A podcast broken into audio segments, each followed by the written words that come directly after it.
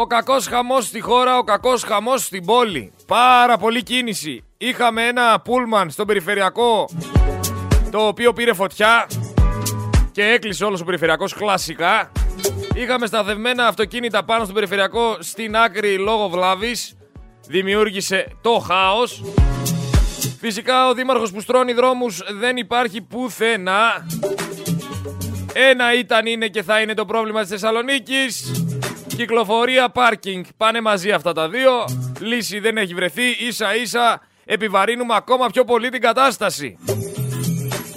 Με όλες τις εξελίξεις θα έχουμε και καμιά πορεία που σίγουρα σήμερα θα έχουμε πορεία για τον Γρηγορόπουλο. Είναι σήμερα η συγκεκριμένη μέρα που θα κλείσουν πάλι όλοι οι δρόμοι. Και το ζόρι δεν το τραβάει κανένας άλλος, το τραβάει ο Γρηγόρης, ο Γιάννης, ο Κώστας, η Μαρία, η Ελένη, η Θεσσαλονική. Φυσικά ποιον ενδιαφέρει, ποιος ενδιαφέρεται, ο δήμαρχος, ο δικός μας εδώ πέρα που στρώνει δρόμους. Πατίνι οδηγάει, δίπλωμα για μάξι δεν έχει, δεν τον ενδιαφέρει. Κέντρο μένει λεωφόρος νίκης. Οπότε δεν πάνε να περιμένετε 10 ώρες στο δρόμο. Δεν τον νοιάζει. Για άλλο λόγο βγήκε. Για άλλο λόγο κατέβασε, κατέβηκε και υποψήφιος. Από σπόντα το βγάλανε οι παοξίδες γιατί ο Ταχιάος έκανε να μην ποτεί με τη σημαία στο Δημαρχείο του Άρη και πάει λέγοντας. Και του ΠΑΟΚ. Κατά τα άλλα, τι κάνετε, πώς είστε; Είχαμε μια φωνική έκρηξη στις ΣΕΡΕΣ, το είπαμε και χθες. Έφυγε από τη ζωή ένα παιδάκι χωρίς λόγο, επειδή κάποιοι τεμπέληδες, κάποιοι ανεγκέφαλοι επέλεξαν να κάνουν εργασίες την ώρα που υπάρχουν εκεί πέρα μαθητές. Λες και καλοκαιριάτικα δεν μπορούσαν να κάνουν εργασίες, έπρεπε τώρα να τα κάνουν. Όπως και να έχει, στα μαύρα ντυμένη η οικογένειά του. Υπάρχουν ονοματεπώνυμα τα οποία θα έπρεπε να είναι στον, στον ανακριτή. Υπάρχουν ονοματεπώνυμα που κανένας δεν θέλει να κατανομάσει. Αρχικά να πούμε ότι δεν υπάρχει γεωθερμία στις αίρες. Για να μην ακούμε ό,τι να είναι. Είναι γελοί όσοι έκαναν εργασίες για αντικατάσταση του Λέβητα σε δημοτικό σχολείο την ώρα που λειτουργούσε. Γελοί οι τεμπέληδες οι οποίοι κανονικά θα έπρεπε να είναι μέσα γιατί ευθύνονται. Αρχίσανε τα κλασικά τα, τα, του Έλληνα. Τα δεν φταίμε εμείς, φταίει ο Δήμος, φταίει ο εργολάβος, φταίει ο διευθυντής, φταίει ο ένας, φταίει ο άλλος, αλλά δεν φταίμε εμείς. Όλοι το ίδιο τροπάριο. Δεν φταίμε εμείς, φταίει ο άλλος.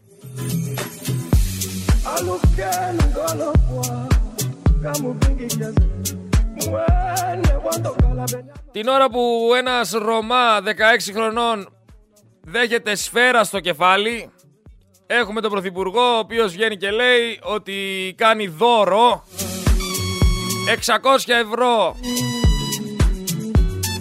στους αστυνομικούς και στους λιμενικούς και ρωτάω εγώ πολύ ήρεμα είναι η κατάλληλη στιγμή να ανακοινώσεις αυτό το πράγμα ή το κάνεις επίτηδες; Γιατί εγώ πιστεύω ότι το κάνεις επίτηδες ρε φίλε.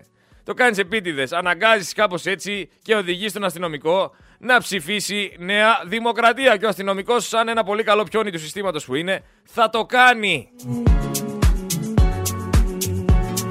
Σε διαθεσιμότητα, λέει ο αστυνομικός που πυροβόλησε το 16χρονο προς το παρόν. Είχαμε και κάποια σχόλια για το Φιλιππίδη από την Παπούλια, η οποία βγήκε και είπε ότι ο Φιλιππίδης λέει μου έδειχνε τα γεννητικά του όργανα. Ήταν χιδαίος λέει και εξουσιομανής. Και αυτός ο άνθρωπος είναι ελεύθερος αυτή τη στιγμή γιατί δεν ήταν καλά στην υγεία του ο Καημενούλης. Το Καημενούλικο δεν ήταν καλά στην υγεία του, όμως όταν ήταν ε, στα πάνω του, όταν ήταν στα χάη του, μια χαρά ήξερε να το παίζει μάγκας. Μια, μια χαρά ήξερε να πλασάρει, να μην ποτεί και να βιάζει γυναίκες. Τώρα είναι ελεύθερος. Γιατί, γιατί είναι καλός ηθοποιός. Μέσα έπρεπε να είναι μαζί με το Λιγνάδι, μαζί με το Φουρτιώτη, μαζί με όλη την παρέα. Μαζί με το Μίχο. Τι πάνε όλοι μαζί πακέτο κανονικά. Άκου εκεί ελεύθερος επειδή δεν ήταν καλά στην υγεία του. Έλα Χριστέ και κύριε, μόνο στην Ελλάδα συμβαίνουν αυτά τα πράγματα ρε παιδιά. Εγώ δηλαδή αν μπω μέσα επειδή βίαζα γυναίκες θα με αφήσουν ελεύθερο αν πάθω ένα κεφαλικό ή άμα δεν είμαι καλά. Όχι φυσικά. Ποιος ξέρει τι κονέ τον έβγαλε; Ποιος ξέρει τι deal κάνανε και βγήκε; Ότι όλοι οι ηθοποιοί θα ψηφίσουν Νέα Δημοκρατία δεν ξέρω τι τους έταξε. Πάντως ελεύθερος είναι.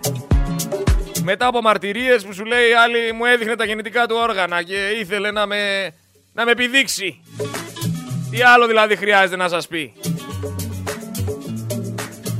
Ο Βασιλακόπουλος ο οποίος γύρισε και αυτός στο πιφτέκι, γνωστό για έναν άνθρωπος σαν το συγκεκριμένο, φταίνε λέει οι μάσκες και τα lockdowns που αρρωσταίνουμε.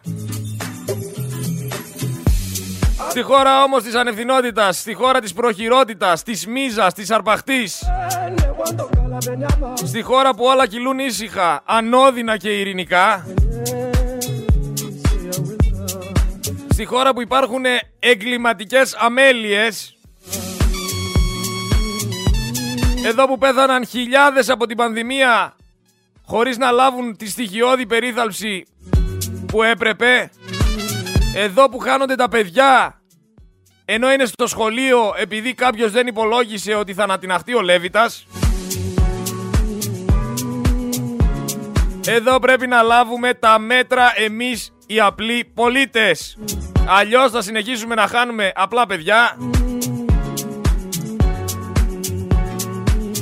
Από όπου κι αν προέρχονται, ό,τι εθνικότητα κι αν έχουνε, ό,τι κι αν κάνανε. Πρέπει να ξυπνήσουμε. Μπορεί να υπάρχει ακόμα χρόνος. Από ό,τι βλέπετε το σύστημα αμέσως έτρεξε να στηρίξει τους αστυνομικούς. 600 ευρώ δωράκι.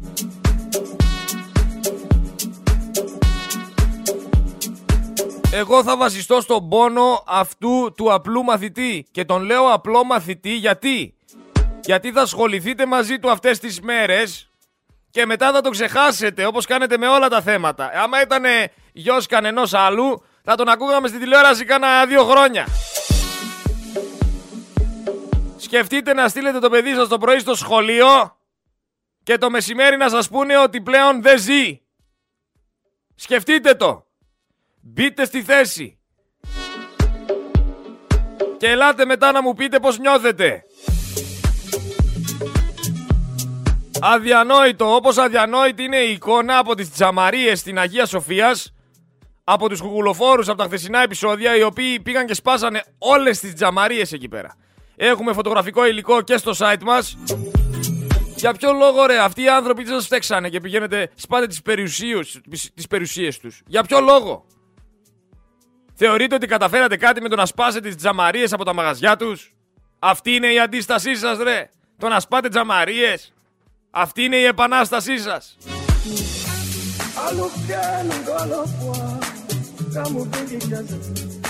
Δεν φτάνουν όλα αυτά. Κάναν το συγκεκριμένο πράγμα παραμονή της ημέρας που σκοτώθηκε ο Γρηγορόπουλος. Ξέρετε τι σημαίνει αυτό. Καμία ισορροπία. Και θα γίνει γης μαδιάμ. Έτσι ξεκινάτε ρε τις εκδηλώσεις μνήμης για την επέτειο Γρηγορόπουλου. Θεωρείτε ότι ήταν η συγκεκριμένη στιγμή κατάλληλη; Για να μην σχολιάσω τον ενεργεία συνταγματάρχη του στρατού που πήγε με τη χειροβοβίδα να ληστέψει την τράπεζα της Αργυρούπολης. Άδειασε λέει όλο το ταμείο και μετά από λίγο το, το συνέλαβαν. Εν ενεργεία συνταγματάρχης του στρατού. Χθες είπαμε μία άποψη. Μετά ακούσαμε την ανακοίνωση της αστυνομίας ασχοληθήκαμε λίγο με τα φανάρια. Τελικά κατέληξα και θα σας πω σε λίγο τι πιστεύω για όλη αυτή την κατάσταση με τον Ρωμά. Και όταν λέω καταλήγω δεν πρόκειται να ξανακούσω κανέναν και τίποτα. Και σας το λέω από τώρα για μένα φταίει η αστυνομία. Και θα σας εξηγήσω σε λίγο γιατί φταίει η αστυνομία.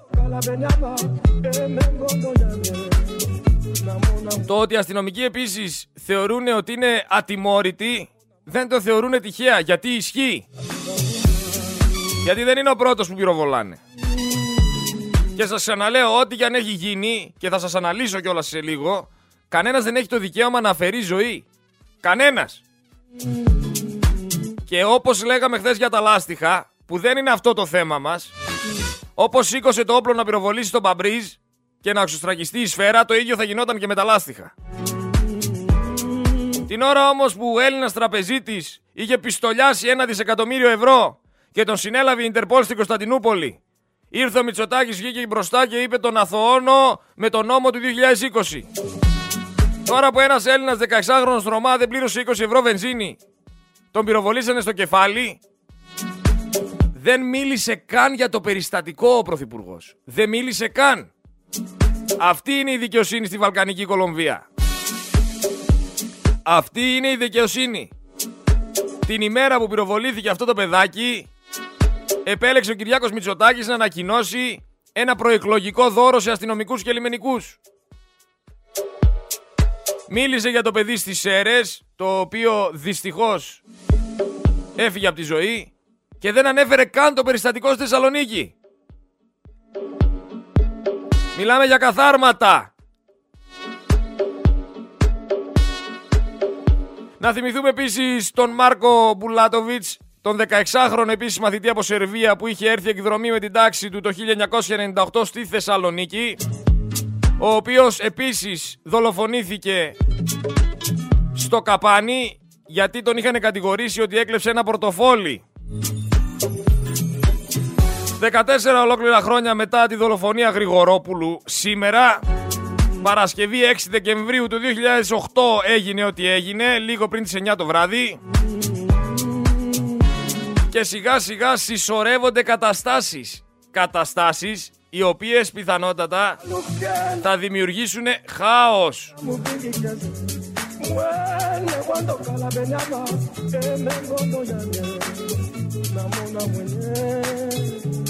Πάμε να ακούσουμε κάποια ηχητικά πριν πάμε στην άποψή μου για τον Ρωμά και την αστυνομία. Αλλά εδώ υπάρχει ένα πραγματικό γεγονός που πρέπει να πούμε. Δεν είναι ζήτημα γνώμης. Ναι. Εδώ δεν κάνουμε Ωραία. φιλοσοφία, ούτε Ωραία. είναι ιδεολογικό ζήτημα.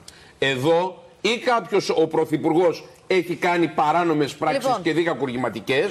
Οπότε όποιος το λέει αυτό πρέπει να μας πει πού το στηρίζει. Αλλιώς είναι ένας σπουδαίο ψυχοφάτη. Απαντήσαμε. Ένας σπουδαίο Έχω πάει όλο τον χρόνο και δεν θα μιλήσουμε για τις τράπεζες όμως πριν. Όμως, εδώ δεν είναι. Ακούστε, κύριε Βορύδη, πρέπει να πάμε και στις τράπεζες. Αλλά εδώ υπάρχει ένα πραγματικό γεγονός που πρέπει να πούμε. Δεν είναι ζήτημα γνώμης. Ναι. Εδώ δεν κάνουμε φιλοσοφία, ούτε είναι ιδεολογικό ζήτημα.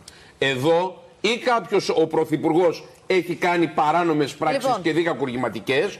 Οπότε όποιος το λέει αυτό πρέπει να μας πει πού το στηρίζει. Αλλιώς είναι ένας χιδαίο συκοφάντη. Απαντήσαμε. Συνήθως τους χιδαίου συκοφάντε τους κάνουμε μήνυση. Στη συγκεκριμένη περίπτωση δεν βλέπω να το κυνηγάει το θέμα τόσο πολύ ο Κυριάκος Μητσοτάκης. Μήπως φοβάται κάτι; Πήγε στην Τρίπολη, γράφουν για κοσμοσυρωή, ενώ ήταν εκεί μαζί του 10 κάμερες, 10 αστυνομικοί και 10 κομματικοί του. Πήγαινε από μαγαζιά σε μαγαζιά, έδωσε λέει και, και συμβουλές για στυλ εκεί σε ένα μαγαζί με παπούτσια. Ο τύπος που φοράει ζιβάγκο ρε παιδιά μας μιλάει και για στυλ, να τρελαθούμε τελείως.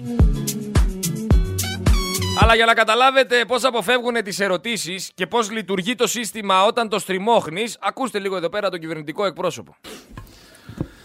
Κύριε εκπρόσωπε, την Κυριακή το ντοκουμέντο δημοσίευσε αποκαλύψει σχετικά με την παρακολούθηση αρχηγών των ενόπλων δυνάμεων από την ΑΕΠ. Ο Πρωθυπουργός μέχρι και σήμερα είναι προϊστάμενος της ΑΕΠ. Γνωρίζει ή μπορεί να μάθει τι συνέβαινε στην ΑΕΠ. Εσείς μπορείτε εξ ονόματό του σήμερα να δηλώσετε ξεκάθαρα πως τέτοιες παρακολουθήσεις δεν έχουν πραγματοποιηθεί από την ΑΕΠ. Έχω απαντήσει. Κύριε εκπρόσωπε, σχετικά με τις παρακολουθήσεις της ΕΕ, οι προηγούμενες με παραπέμψατε σε προηγούμενες απαντήσεις σας. Εγώ, αν δεν κάνω λάθος, ε, αναφέρουν ότι ο Πρωθυπουργός δεν ξέρει, δεν μπορεί να γνωρίζει ε, ποιους παρακολουθεί η ΕΕ. Μετά από τις αποκαλύψεις αυτών των εβδομάδων και τα δημοσιεύματα, που δεν έρχονται μόνο από το ντοκουμέντο, έρχονται και από άλλες εφημερίδες, ο Πρωθυπουργός δεν έχει ζητήσει ειδική ενημέρωση. Λέτε δηλαδή ότι εξακολουθεί να μην γνωρίζει ή ε, δεν απαντάτε στην ερώτηση; Λέω αυτά που έχω πει όλο το προηγούμενο διάστημα ισχύει ε, η απάντηση που έχω δώσει πολλές φορές στις ερωτήσεις αυτού του τύπου και βεβαίως αυτό που είπα και σήμερα ότι έτσι κι αλλιώς για τα ζητήματα αυτά βρίσκεται σε εξέλιξη ανοιχτή δικαστική διαδικασία. Λοιπόν από εδώ και πέρα άμα δεν θέλω να απαντήσω σε κάτι θα σας λέω έχω ήδη απαντήσει. Και αν με ξαναρωτάτε τι απάντησα σας λέω μα έχω δώσει ήδη την απάντηση γιατί να σου ξαναπώ; Για να δούμε τι θα λέτε εκεί πέρα. Θέλω να ακούσουμε δύο φοιτήτριες επίσης για να συνεχίσουμε από τα Γρεβενά. οι οποίες λένε ότι δεν έχουν θέρμανση στο σχολείο. Κρυώνουν τα χέρια τους και στα γρεβενά κάνει πολύ κρύο.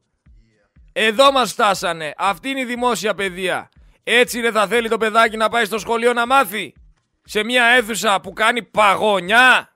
Βρισκόμαστε λοιπόν στο Πανεπιστήμιο Δυτικής Μακεδονίας. Έχουμε δύο κοπέλες εδώ, δύο φοιτήτρες για να μας πούνε ότι δεν υπάρχει θέρμανση, παιδιά, έτσι. Ναι, ναι, δεν υπάρχει όντω θέρμανση. Ναι. Ε, είναι πολύ κρύε οι αίθουσες. Ε, αντιμετωπίζουμε πρόβλημα κάθε μέρα. Δεν μπορούμε να γράψουμε, παγώνουν τα χέρια μας. Ε, είναι πρόβλημα. Αυτό δεν ξέρω πότε θα το λύσουν και αν θα το λύσουν.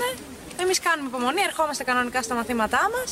Πλησιάζει τώρα και χειμώνας και αυτά, ακόμα πιο πολύ κρύο. Γρεβενά είμαστε, έτσι κι αλλιώς κάνει πολύ κρύο εδώ. Ε, και θέλουμε να αντιμετωπιστεί αυτό το πρόβλημα, γιατί είναι πρόβλημα για μας. Ναι, και θέλουμε να ερχόμαστε δηλαδή και στα μαθήματα και σίγουρα αυτό μας αποθεί ακόμη πιο πολύ. Μάλιστα. Το να ερχόμαστε, δηλαδή αν ε, κρυώνουμε πάρα πολύ. Μάλιστα. Οι υπεύθυνοι τι σας λένε εδώ, ε; ε... Ότι θα αντιμετωπιστεί το πρόβλημα. Ναι, ότι γενικά... Δεν... Βασικά όλοι ρίχνουν ευθύνες σε. Ο ένας στον άλλον, έτσι. Ναι, ναι, ναι. Δεν, δεν ξέρουμε καν ποιος μπορεί να το λύσει αυτό το πρόβλημα και αν μπορεί να το λύσει κάποιος. Και απλά εμείς ερχόμαστε εδώ και περιμένουμε ότι μια μέρα θα έρθουμε και θα, ίσως θα είναι πιο ζεστή η αίθουσα.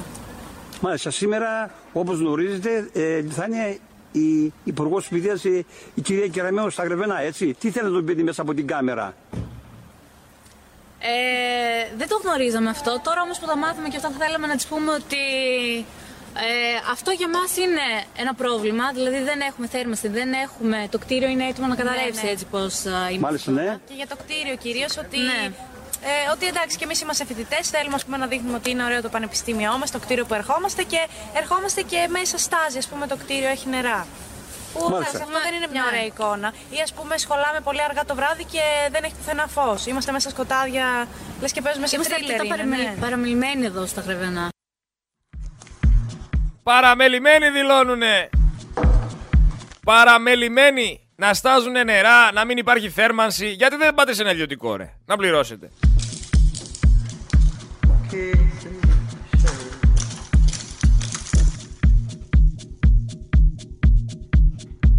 Γιατί δεν πάτε σε ιδιωτικό, τι θέλετε, δημόσια παιδεία; Δεν υπάρχει καμία περίπτωση, ρε. Πάτε καλά. Πού τα έχετε δει αυτά τα πράγματα, σε ποια χώρα έχουν δημόσια παιδεία; Yeah. Λοιπόν, ο 16χρονο είναι κλινικά νεκρός στο νοσοκομείο. Ο υπόδικος για ανθρωποκτονία κατά συρροή από πρόθεση για την ελληνική δικαιοσύνη. Ακόμα μία φορά οι σερίφιδες εδώ πέρα επιχειρούν να εφαρμόσουν δικές, του, δικές τους τακτικές στο πώς να αντιμετωπίσουν καταστάσεις. Ακόμα μία φορά ένα θύμα το οποίο στην ουσία για το λαό και για τους περισσότερους εκεί πέρα έξω δεν μετράει η ζωή του.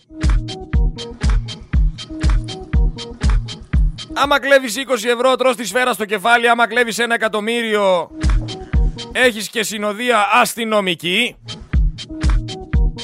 Αλλά όλα τυχαία είναι. Τυχαία πυροβολάνε, τυχαία γίνονται εκρήξεις στα σχολεία, τυχαία πεθαίνουν εκτός μεθ, τυχαία εγκλωβίζει το κόσμος στην Αττική Οδό. Τυχαία βρίσκονται λεφτά σε λογαριασμούς πολιτικών. Κάτι αδιευκρίνηστα ποσάκια. Τυχαία παρακολουθούν τον κόσμο. Ε, τι να πω δηλαδή, εντάξει, από τύχη ζούμε. Αλλά άμα είσαι άτυχος και γεννηθείς σε καμιά οικογένεια η οποία δεν έχει λεφτά, σε κυνηγάνε, σε δέρνουν, σε πυροβολάνε και πάει λέγοντας. Άμα είσαι κανένας Χριστοφοράκος, αρπάξεις κάνα εκατομμύριο και πας να φύγεις, έχεις συνοδεία στο αεροδρόμιο. Επίσης δεν μπορώ να καταλάβω, την ώρα που έχει συμβεί κάτι τέτοιο, ένα έγκλημα, παίρνετε και αύξηση. Είναι δυνατόν. Αντί ρε για να ταΐστε τους υγειονομικούς, μας λέτε δεν έχετε λεφτά, τους έχετε αφήσει στην απέξω και πας με δίνεις τώρα 600 ευρώ δώρο σε όλους τους αστυνομικούς και τους λιμενικούς και οι υγειονομικοί. Επίσης, καμιά ερώτηση για τους παπάδες θα κάνουμε ρε παιδιά στον Πρωθυπουργό. Δηλαδή τους παπάδες δεν τους ακουμπάμε, είναι ένα θέμα που ε, κάνει τζιζ. Δεν μιλάμε για τους παπάδες. Γιατί να μην μιλήσουμε για τους παπάδες, δεν μπορώ να καταλάβω. Θα θυχτεί κανένας; Είναι ευαίσθητο θέμα. Εγώ θα μιλήσω και για τους παπάδες. Γιατί πλέον δεν είναι παπάδες, είναι δημόσιοι υπάλληλοι. Από τις τσέπες μας πληρώνονται. Και στην προκειμένη φάση δεν θεωρώ ότι είναι σημαντικότερο να έχουμε κι άλλους παπάδες. Θεωρώ ότι είναι σημαντικότερο να έχουμε κι άλλους γιατρούς, κι άλλους υγειονομικούς, κι άλλους νοσοκόμους. Άμα τα βάλεις στη ζυγαριά και ρωτήσεις έξω κανέναν άνθρωπο τι συμβαίνει και τι δεν συμβαίνει, θα καταλάβεις τι χρειάζεσαι. Αλλά στην ουσία αυτή τη στιγμή προσλαμβάνουν ψηφοφόρους. Αυτό κάνουνε. Πάμε να ακούσουμε μια άποψη από το καφενείο της γειτονιάς. Τι λέει ο κόσμος για, για το σήμερα, για αυτό που ζει; Το κόσμο δεν το κοιτάνε καθόλου. Τέτοια αλήτικη κυβέρνηση δεν έχω ξαναδεί. Ελπίζω ότι τη φορά να καθαρίσει το τοπίο και να βγει κανένας άνθρωπος προκοπή. Μιλάμε για αλήθεια, έτσι. Από μεταναστευτικό πολιτικό, από ενδιαφέρον για τον κοινό πολίτη, από τις, ε, από τις εκποιήσεις, πράγματα, θάματα που γίνονται να πούμε και δεν σκέφτονται κα, κανέναν, κανείς κανέναν, από ένα Γεωργιάδη που φωνάζει και δεν ξέρει τι λέει, νιαγουρίζει εκεί πέρα και το καταλαβαίνει κανείς και νομίζει ότι είναι εξουσία δικιά του για πάντα, όλα αυτά μας έχουν κάνει, μας έχουν αγριέψει. Και έχει αγριέψει ο Κοσμάκης. Και απορώ πώς δεν έχει πάρει ακόμα πέτρες. Θα πάρει, να το ξέρεις. Αλλά σκομμένοι. Δεν μπορούμε με τα λεφτά που μας δίνουν, δεν μπορούμε να τα βγάλουμε πέρα. Τι θέλεις, τι άλλο θέλεις να ακούσεις; Οι τιμές είναι πανάκριβες. Αλλά είναι γενικό το κακό, δεν είναι για μένα. Ναι, είναι γενικό. Μας κάνουν μια έκπληση, αλλά πάλι δεν έρχονται τα πράγματα στη θέση τους. Εγώ δεν έχω κλείσει τα φώτα όλα. Δεν... Ακούς και στο, στην κρεβατοκάμαρα είναι μέχρι που να πέσουμε στο κρεβάτι. Άμα πέσουμε, τέρμα. Έπρεπε να έχουν πάρει μέτρα πριν από όλη αυτή την ιστορία, γιατί τώρα δεν διορθώνται εύκολα και αυτά είναι ημίμετρα. Λοιπόν, θα πρέπει να κοιτάξουν τον κόσμο, το λαό που λέμε. Λοιπόν, αλλιώς θα έχουμε κακά μαντάτα στο μέλλον. Ελπίζω να διορθωθούν και να μείνει και ο κόσμος ευχαριστημένος. Έρχονται γιορτές και να μην μπορείς να ανάψεις όπως λένε, βγάλτε μέχρι και το φορτιστή από την πρίζα. Είναι φοβερό δηλαδή αυτό το πράγμα. Με το πάπλωμα. Εκεί γελάς μάνα, με το πάπλωμα. Γελάς, τι γελάς. Από ό,τι φαίνεται δεν είναι για τον κόσμο ιδανικός ο νονός ο Μητσοτάκης ο οποίος κάνει δωράκια στους ένστολους. Τους πήρε ρούχα, τους πήρε παπούτσια, τους πήρε παιχνίδια, τους πήρε μαξάκια. Τους δίνει και 600 ευρώ για Χριστούγεννα να κάνουν τις αγορές τους. Μήπως θα πούνε και τα κάλαντα; Ρωτάω. Επίσης στην ομιλία του ξαναλέω δεν επέλεξε να εκφράσει τα συλληπιτήριά του σε γενικό επίπεδο. Μίλησε για τον 11χρονο στο σχολείο στις αίρες, αλλά καμία αναφορά για το τραγικό συμβάν στη Θεσσαλονίκη. Στην ομιλία, στην οποία χάρισε τα λεφτά. Κλειστή η Εγνατία αυτή την ώρα με ενημερώνουν από την αίθουσα σύνταξης. Να χαίρεστε το δήμαρχό σας. Πορεία φοιτητών για το Γρηγορόπουλο ξεκίνησε τώρα. Βρε πώς θα πάμε σπίτι μας σήμερα; Ε, υπάρχει όμως μια σχέση αστυνομίας και Ρωμά. Θα σας εξηγήσω τώρα γιατί τα λέω όλα αυτά. Στην οποία χρόνια τώρα υπάρχει μια συγκάλυψη και ατιμορρησία προς την αστυνομία. 2001 ήτανε όταν πάλι δεν υπάκουσες σε σήμα αστυνομικού για έλεγχο και έφυγε ο 29χρονος τότε τσιγκάνος ο Μαρίνος Χριστόπουλος και αυτός από μια σφαίρα έπεσε νεκρός. 12 Μαρτίου του 2005 το Μικτόρκο δικαστήριο με μια προκλητική απόφαση τότε έδωσε ανασταλτικό χαρακτήρα στην ποινή κάθριξης 13 χρόνων που επιβλήθηκε στον αστυνομικό της ομάδας Ζήτα τότε, τον Τηλιανάκη, και ο, ε, ο δράστης αφέθηκε ελεύθερος. Και σας λέω τώρα εγώ, μπαίνουνε μέσα στα σπίτια μας, μας ληστεύουνε, μας κλέβουνε τα πάντα. Καλούμε την αστυνομία και μας λένε ότι δεν μπορούν να κάνουν τίποτα και δεν θα καταφέρουν να τους πιάσουνε και η έρευνα συνεχίζεται και αυτό ήτανε. Πάνε και τα λεφτά σου, πάνε και τα χρυσαφικά σου, πάνε και όλα. Κάνουν ληστείες με χειροβομβίδες σε τράπεζες. Πηγαίνουν, πιάνουν το ληστή σαν κύριο, του βάζουν χειροπέδες, σαν να μην συμβαίνει τίποτα και όλα καλά. Και για 20 ευρώ, ακούστε τώρα εδώ την άποψή μου, για 20 ευρώ απλήρωτα καύσιμα, ξεκινάνε μέσα στην πόλη να κάνουν μια ολόκληρη καταδίωξη με περιπολικά, με μοτοσικλέτες, θέτοντας σε κίνδυνο ανθρώπινες ζωές. Όχι μόνο του 16χρονου Ρωμά, αλλά οποιοδήποτε ήταν εκείνη τη στιγμή σε κάποιο σημείο όπου πραγματοποιούταν αυτή η καταδίωξη. Και δεν φτάνει μόνο αυτό, αρχίζουν να πυροβολούν κιόλας. Λες και είμαστε στην άγρια δύση. Και μας λένε ότι το έκαναν γιατί κινδύνευαν. Και ποιος τους έβαλε σε κίνδυνο, Ο 16χρονο που έφυγε για να μην πληρώσει τα 20 ευρώ καύσιμα, ή αυτοί που ξεκίνησαν κατά δίωξη μέσα στην πόλη; Η μισή αστυνομία που, της Θεσσαλονίκης που ήταν σε βάρδια εκείνη τη στιγμή κυνηγούσε το, το 16χρονο Ρωμά για τα 20 ευρώ. Δεν είναι αυτή μια τραγική διαχείριση ενός περιστατικού. Μιλάμε για... Είμαστε στα όρια της ασχετοσύνης. Ποια αστυνομία στον κόσμο ξεκινάει κατά δίωξη με πυροβολισμούς στους δρόμους μιας πολυσύχναστης πόλης; Γιατί, για ένα πτέσμα. Για 20 ευρώ απλήρωτα καύσιμα. Δοκίμασε, λέει, χθες όπως είπαμε, να εμβολίζει τις μοτοσυκλέτες, περνούσε με κόκκινα και κινδύνευσαν. Ποιος όμως έβαλε τους αστυνομικούς σε κίνδυνο, Ο ανήλικος τους έβαλε, ή οι ίδιοι αστυνομικοί που χωρίς κανένα σοβαρό λόγο ξεκίνησαν αυτή την επικίνδυνη επιχείρηση καταδίωξης. Δεν δικαιολογώ την πράξη του 16χρονου σε καμία περίπτωση. Υπάρχει όμως ο σωστός και ο λάθος τρόπος να αντιμετωπίσεις ως αστυνομία ένα περιστατικό. Και όταν κάποιος φεύγει από ένα πρατήριο καυσίμων χωρίς να πληρώσει 20 ευρώ καύσιμα, το να κάνεις κάτι για τη σύλληψη είναι να τον ακολουθήσεις και όταν φτάσεις σε ένα σημείο να το συλλάβεις. Όχι να ξεκινήσεις μέσα στην πόλη κατά δίωξη με πυροβολισμούς και να καταλήγεις να του έχεις φυτέψει μια σφαίρα στο κεφάλι και να θες να βγεις και από πάνω. Είναι ο λάθος τρόπος.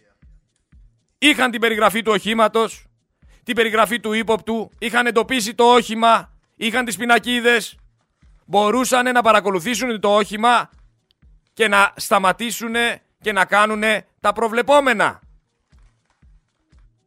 Αυτό που έγινε είναι ένα έσχος. Δεν υπάρχει καμία δικαιολογία για την απόπειρα δολοφονίας ενός 16χρονου παιδιού. Φταίνε οι ίδιοι. Είναι πλέον αστυνομική βία και το λέω και καταγράφετε και μπορείτε να το ξανακούσετε.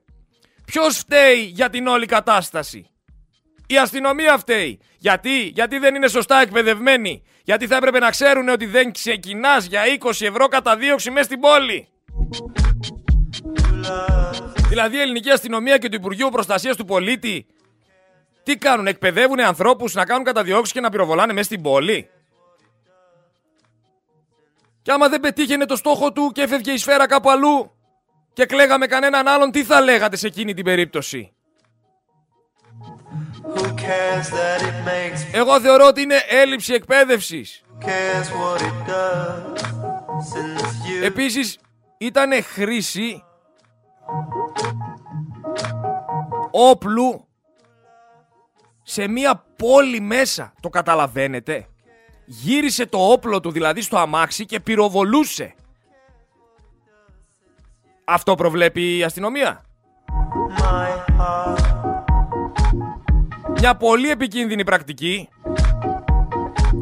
που θα τη δικαιολογούσα μόνο σε περιπτώσεις που αφορούν πραγματικά κίνδυνο για άλλους.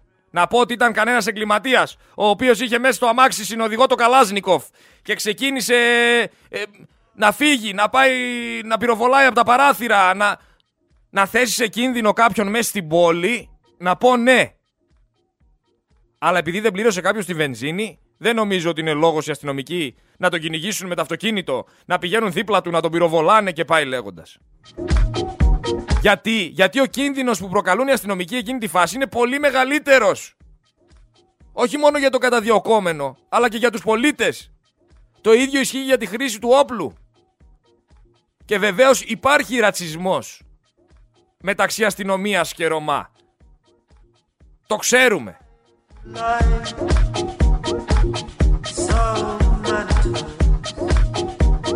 Επίσης δεν θεωρώ ότι η ποινή θανάτου είναι δίκαιη για έναν άνθρωπο ο οποίος δεν πλήρωσε 20 ευρώ και έφυγε. Γιατί είναι κλινικά νεκρός αυτή τη στιγμή. Ούτε επίσης είναι ποινή θανάτου επειδή δεν είχε δίπλωμα οδήγησης. Καταλαβαίνω και εγώ ήμουν χθες αυτός που σας είπε ότι ναι, ήταν επικίνδυνο με τα μάξι να τρέχεις, να περνάει κόκκινα φανάρια. Είπα συγκεκριμένα και το παράδειγμα ότι μπορεί να ήμουν εγώ με τη μηχανή και να με χτυπούσε.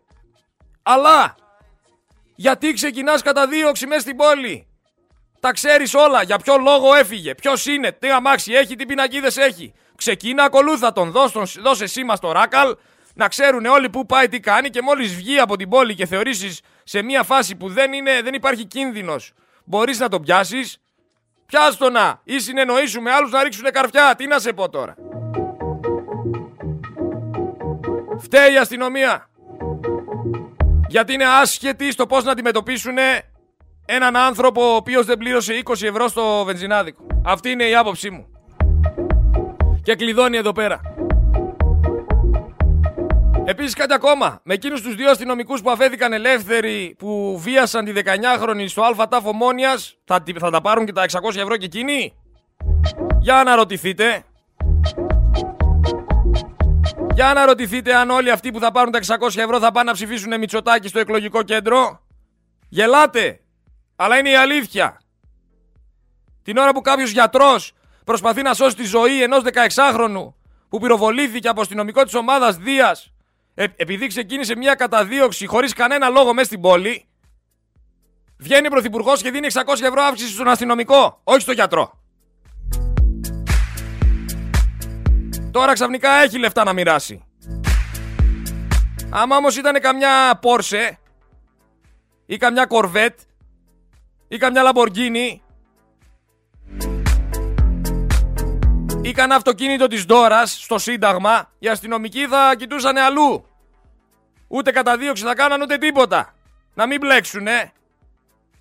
Μην βρεθούν σε κανέναν εύρο μετάθεση. Μην κάνουν καμιά έρευνα για τον Ιάσονα.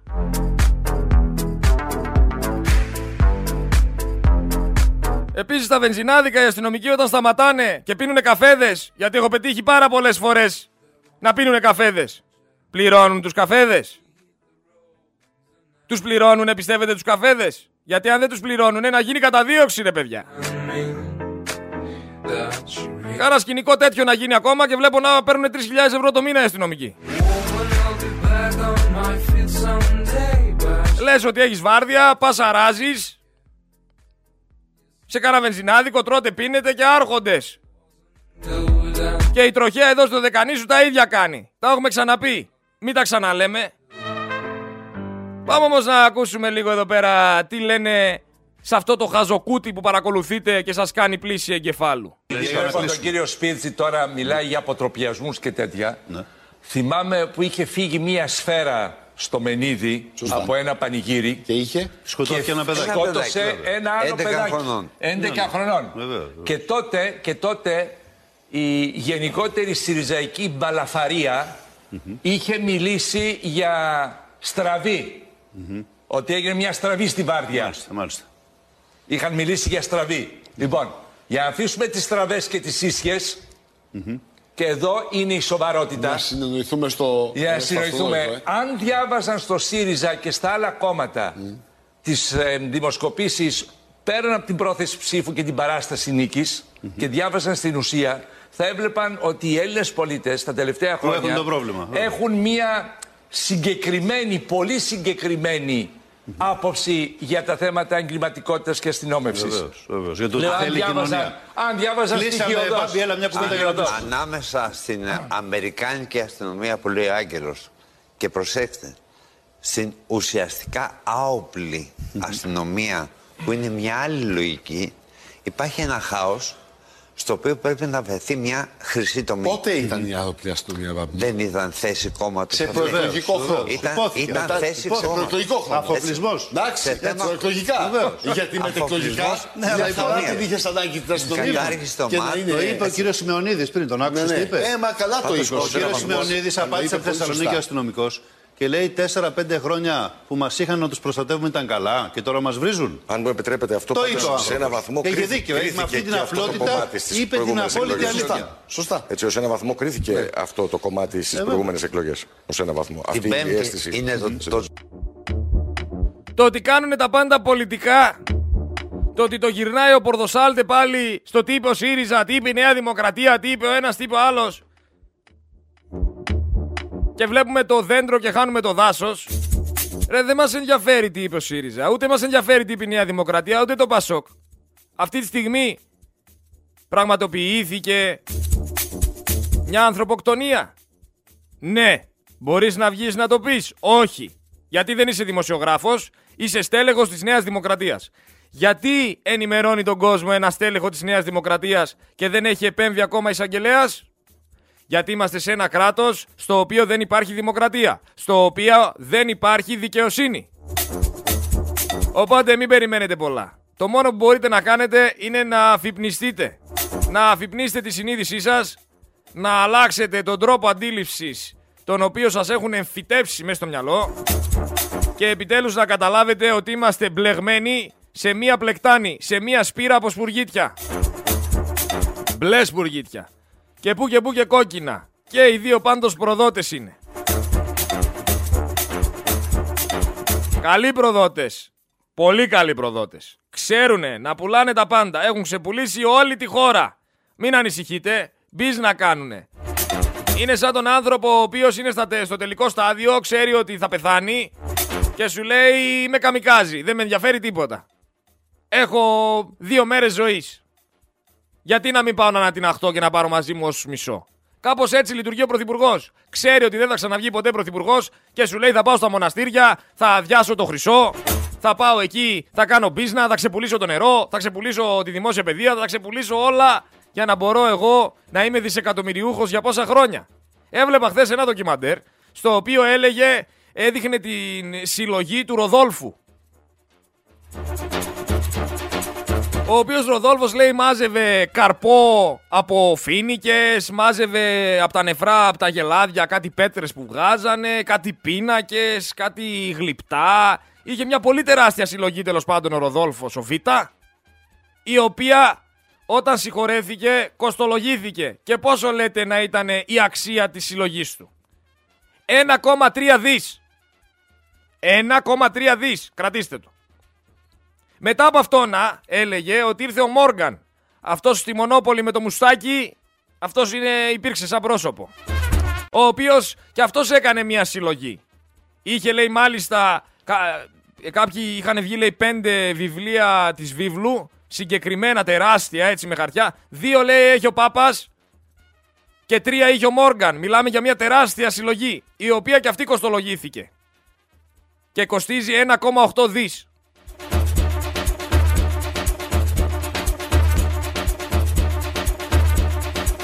Μαζί αν βάλεις αυτές τις δύο συλλογές είμαστε περίπου στα 3 δις. Στα 3 δις είναι οι δύο μεγαλύτερες συλλογές στην ιστορία την ανθρώπινη από πολύτιμα αντικείμενα. Τρία δις κοστίζουν. Και αυτή η κυβέρνηση έχει κάνει απευθείας αναθέσεις 10 δις. Για να καταλάβετε πόσα είναι τα 10 δις. Έχει κάνει απευθείας αναθέσεις 10 δις. Δηλαδή με αυτά τα λεφτά που έχει βγάλει ο Μητσοτάκης, ο Άδωνης και όλη η παρέα αγοράζανε τις συλλογές του Μόργαν, του Ροδόλφου του Β και μη σου πω και της Βασίλισσας Ελισάβετ.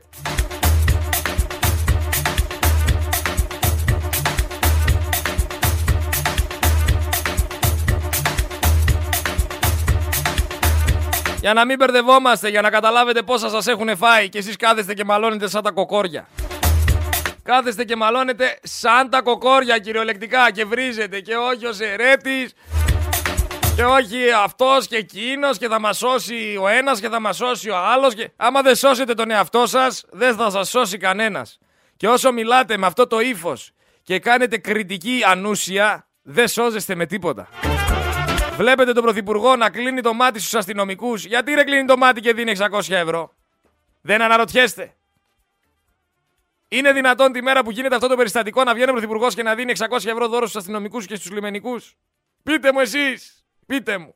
Όλο το μάχημο προσωπικό της αστυνομίας και του λιμενικού θα λάβει το Δεκέμβριο μαζί με τη μισοδοσία του και 600 ευρώ ανά υπάλληλο. Αστυνομικός ανοίγει πυρ δύο φορές. Οριζόντια. Πρόκειται για μια ευθεία βολή, πρόκειται για μια πραγματικά εμψυχρό δολοφονική επίθεση. Είναι, πιστεύω, μια ελάχιστη ένδειξη ευγνωμοσύνης. Όλο το μάχημο προσωπικό της αστυνομίας και του λιμενικού Είδατε τι είπε στο τέλος. Ακούστε στο τέλος τι λέει. Ακούστε. Δολοφονική επίθεση. Είναι, πιστεύω, μια ελάχιστη ένδειξη ευγνωμοσύνης. Μια ελάχιστη ένδειξη ευγνωμοσύνης. Γιατί τους ευχαριστεί λοιπόν; Αναρωτηθείτε βρε. Δεν λέμε κάτι άλλο.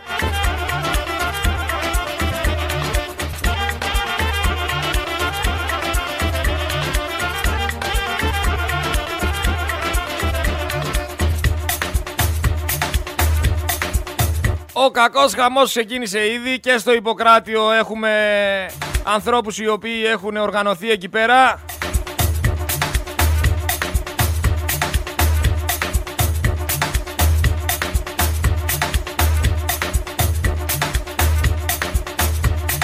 Αλλά αλήθεια τώρα. Πόσο αξίζει η ζωή μας; Ένα τίποτα είμαστε. Σήμερα είμαστε, αύριο δεν είμαστε αδέρφια. Σήμερα είμαστε, αύριο δεν είμαστε. Ένα τίποτα σε αυτόν τον κόσμο. Που ποιος ξέρει πού βρισκόμαστε, σε ποιο γαλαξία και τι θα συμβεί αύριο. Ούτε ξέρουμε τι θα μας ξημερώσει, μωρέ. Πάμε όμως να δούμε πώς ισοπεδώνει τα πάντα ο Πορδοσάλτε. Γιατί αυτό το χαζοκούτι σας χάζεψε. Λένε ότι πήγαινε να εμβολήσει ο Πιτσυρικά Δεν τα ξέρω. Θα τα, αυτά θα τα, βρει, θα τα βρουν οι υπηρεσιακά. Αν δηλαδή ανταποκρίθηκε σωστά ή λανθασμένα ο αστυνομικός. Όμως προηγουμένως έχουμε ένα, μια παραβατική συμπεριφορά. Την οποία παραβατική συμπεριφορά δεν θα την βγάζουμε με το αντίτιμο της παραβάσεως. Mm-hmm. Με συγχωρείτε. Έτσι. Λοιπόν. Αυτό είναι σωστό που λες. Εδώ για παράδειγμα η αρχή. Σφαίρα στο κεφάλι για 20 ευρώ. Δείξε ένα συγκεκριμένο σκηνικό. Τι, τι θέλουμε τη Δίας; Εδώ μισό λεπτό. Τη Δίας τι θέλουμε; Μισό λεπτό. Μισό Με την ίδια λογική, ναι. τη Δίας τι τι θέλουμε; Να κάνει τα πίνη φραπέ. Θα το πούμε παιδιά, κάτσε να έρθει τον τύπο. Θέλουμε τη Δίας να κάνει τη δουλειά της, ναι. θα κάνουν ναι. τη δουλειά τους. Πήγε, ε, υπήρξε μια παραβατική συμπεριφορά. Πήγε κάποιος, δηλαδή τι θα κάνουμε τώρα. Τα λέμε να κάνουμε μια ληστεία, αλλά ε, μισό λεπτό μέχρι τα 30 είναι καλά η ληστεία. Τι σου πήραν; Όχι, όχι, όχι, όχι. Θα ρωτήσουμε τον ιδιοκτήτη. Τι σου πήραν; Αν σου αν σου πήραν με ένα χιλιαρικάκι. Τη Δία, τι τη θέλουμε; Να κάνει τα πίνη φραπέ. Θα το πούμε, παιδιά, κάτσε να. Εγώ θα ρωτήσω κάτι άλλο. Οι αστυνομικοί δεν νιώθουν άσχημα με αυτή τη δωροδοκία; Δεν προσβάλλονται που βγαίνει ο Πρωθυπουργός και προσπαθεί να τους εξαγοράσει; Αναρωτιέμαι. Επίσης και για αυτούς στο στρατό το Φλόρο, τους αρχηγούς όλους που μαζί με την κυβέρνηση παίρνουν κάποιες αποφάσεις. Αλωνίζουν στο Αιγαίο οι Τούρκοι ρε. Ρε στην Κύπρο εκεί πέρα απ' έξω είναι το γεωτρύπανο. 70 παραβιάσεις είχαμε σήμερα και 5 μπλοκές. Μία ανακοίνωση δεν έχετε βγει να κάνετε ρε. Σας παρακολουθούσε η ΕΕΠ ρε. Η ΕΕΠ παρακολουθούσε το στρατό. Το καταλαβαίνετε. Λες και είναι προδότες και δεν βγαίνετε να κάνετε μια δήλωση γιατί φοβάστε να μην πάρετε μετάθεση. Φοβάστε μη σας ξυλώσει ρε ο κούλης. Μέχρι εκεί φτάνουν τα παντελόνια σας.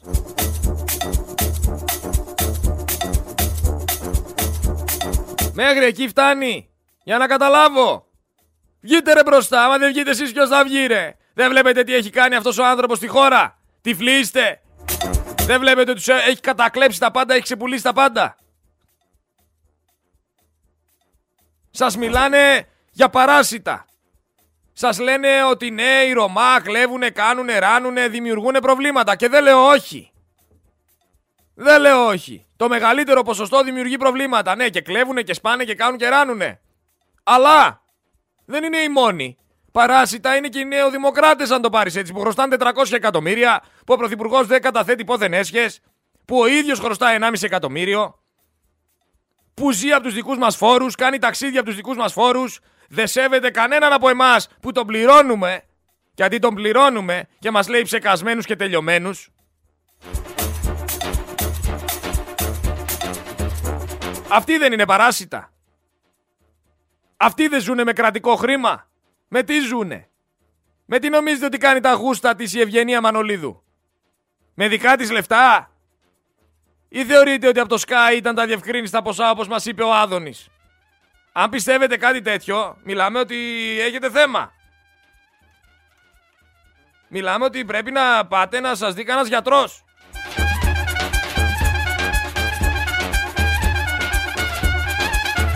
Και από πότε οι τηλεοράσεις, όπως ας πούμε ο Sky, αντί για να πληρώσει τον υπάλληλό του ή αυτόν που έκανε εκπομπές στο Sky, πληρώνει τη γυναίκα του; Πού τα έχετε δει αυτά ρε και κάθετε και τους πιστεύετε κιόλας; Πού τα έχετε δει βρε;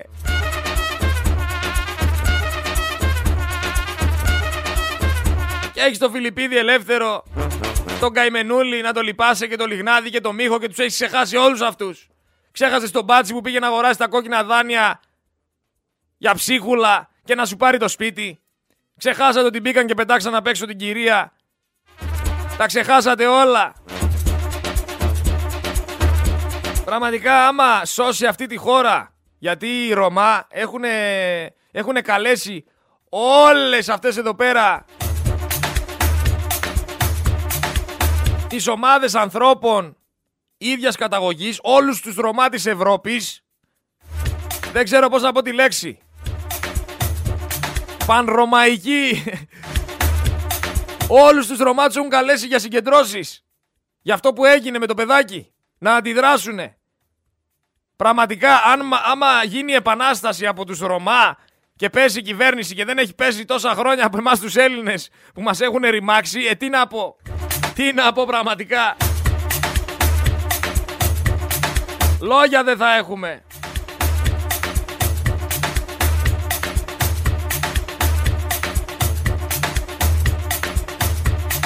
Και όλο αυτό γίνεται εντωμεταξύ και τις μέρες που έχουμε αυτό με τον Γρηγορόπουλο; Σήμερα θα γίνει χαμός. Δεν θα μπορούμε να κουνηθούμε. Δεν θα γίνει κόλαση. Δεν θα κινείται τίποτα. Άμα είσαι στη δουλειά κάτω στο κέντρο και είσαι με αμάξι, ξέχνα το αδερφέ. Θες μια μισή δύο ώρες τουλάχιστον για να πας σπίτι σου. Τουλάχιστον. Θα σπάσουνε, θα κάψουνε επεισόδια, πορείες. Γι' αυτό όσο είναι νωρίς, Κάντε την ζούλα κατσίκα άμα είστε στο κέντρο. Εκτός άμα συμμετέχετε σε, όλα αυτά, σε όλες αυτές τις πορείες. Πάμε να ακούσουμε λίγο και τον Παλάσκα, ο οποίος μας λέει ότι δεν περνούσε καλά, αλλά τώρα με Μητσοτάκη είναι καλύτερα. Και θα συνεχίσουμε με τραγουδάκι, δελτίο ειδήσεων. Επανέρχομαι να σας χαιρετήσω για την πρώτη ώρα, μην ανησυχείτε.